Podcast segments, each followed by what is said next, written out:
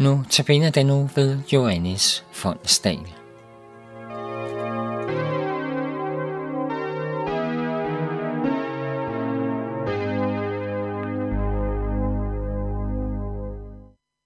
Velkommen til Notabene-andagten. Jeg hedder Johannes Fonsdal. Vi skal høre salmen Denne er dagen.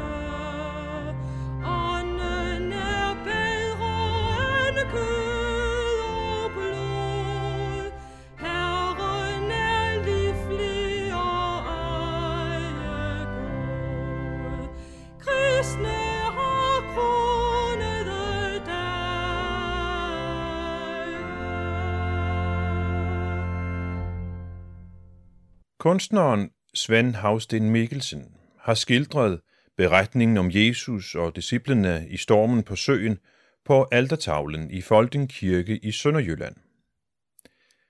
Der er ret meget storm i det billede.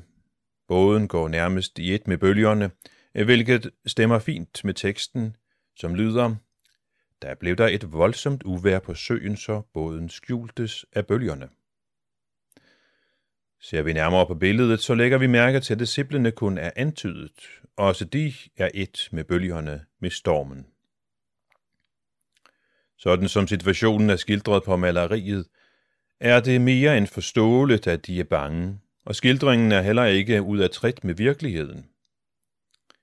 Geografien på stedet gør, at der jævnligt opstår disse voldsomme storme, så det er yderst realistisk fortalt og skildret. Uvejret var så voldsomt, at båden skjultes til bølgerne, men Jesus, han lå og sov i båden. Midt i alt dette lå Jesus og sov. I det gamle testamente er det at sove i vanskelige situationer et udtryk for en stor tillid til Gud. Jesus kunne sove i båden, fordi han stolede fuldt og helt på Gud. Disciplene manglede denne tillid og var derfor bange.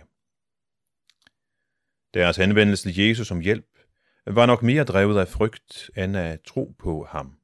Men de bad ham om hjælp, og så rejste han sig. Og lige i den situation er det, at Svend Havsteen-Mikkelsen har malet. I maleriet er det hele holdt i en farefuld, mystisk blå tone, og himlen er endnu mørkere blå, uden nuancer og konturer. Blåt i blåt, bortset fra den lille, røde skikkelse, der står oprejst midt i båden. Noget, der i sig selv må være noget af et kunststykke, det at stå oprejst i en lille båd i et voldsomt stormvejr. For mig at se, må den stående røde skikkelse være Jesus, som har rejst sig for at true af storm og sø. Maleriet skildrer således situationen lige før det hele bliver blikstille. Situationen lige før Jesus viser sin magt over naturens kræfter, den natur han selv var med til at skabe i tidernes morgen. Havsteen-Mikkelsen har malet båden med disciplene sådan, at vort øje af sig selv søger billedets midte, med båden, der ligger åben for stormens rasen. Maleren vil lede os til at identificere os med de bange disciple. Vi kan så komme med endnu en indvending og sige, at vi er da vel ikke truet af stormen på samme måde som disciplene. Dertil må jeg svare, det er vi måske ikke lige nu, eller det er ikke helt gået op for os, at vi er truet, fordi den båd, vi tror, vi befinder os på, ikke er en lille sejlbåd, men en luksuslejner, som nærmest intet kan true, tror vi. Men historien om Titanic har bevist, at selv store luksuslejnere kan gå under, især hvis dem, der styrer dem, anser skibet og sig selv for usårlige. De fleste af os ønsker vel at have kontrol på vores liv. Det er generelt for de fleste mennesker. Men livet har sine storme, som betyder, at vi ikke længere har kontrollen. Vi kan ikke kontrollere alt her i livet. Tro er ikke at sige, jeg har kontrol over det hele. Tro er heller ikke at sige, se Gud, du har kontrollen, så se, det er sådan og sådan, du skal hjælpe mig, Gud. Tro er ikke at, at række vores livsplan over til Gud og bede ham om at sørge for, at det går, som vi ønsker. Tro er derimod at være i stand til at sige, jeg er i en storm. Jeg har ikke kontrol på det, men stormens herre er også i båden.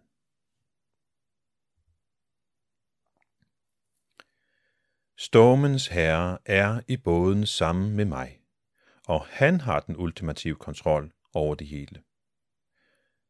Hvad gør vi, når vi oplever al den angst, frygt og tvivl, som vi kastes ud i, når stormen raser?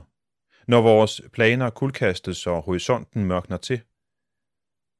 Disciplene kaldte på Jesus, og han rejste sig og truede af storm og sø, og det blev helt blikstille. Beretningen slutter med et spørgsmål, som også vi før eller siden bliver nødt til at svare på. Hvem er han? Hvad slags menneske er dette? Det er et spørgsmål, som vi ikke bare kan sige pas til og tage næste kort i bunken om spørgsmål, som vi nogle gange kan gøre, når vi spiller brætspil. Det går ikke an at sige pas til spørgsmålet om, hvem Jesus er. Måske tænker du, at det spørgsmål har du svaret på for flere år siden, men jeg vil opfordre til, at vi svarer på spørgsmålet igen, eller rettere undersøger, hvordan vi lever med vores svar på spørgsmålet, hvem er han?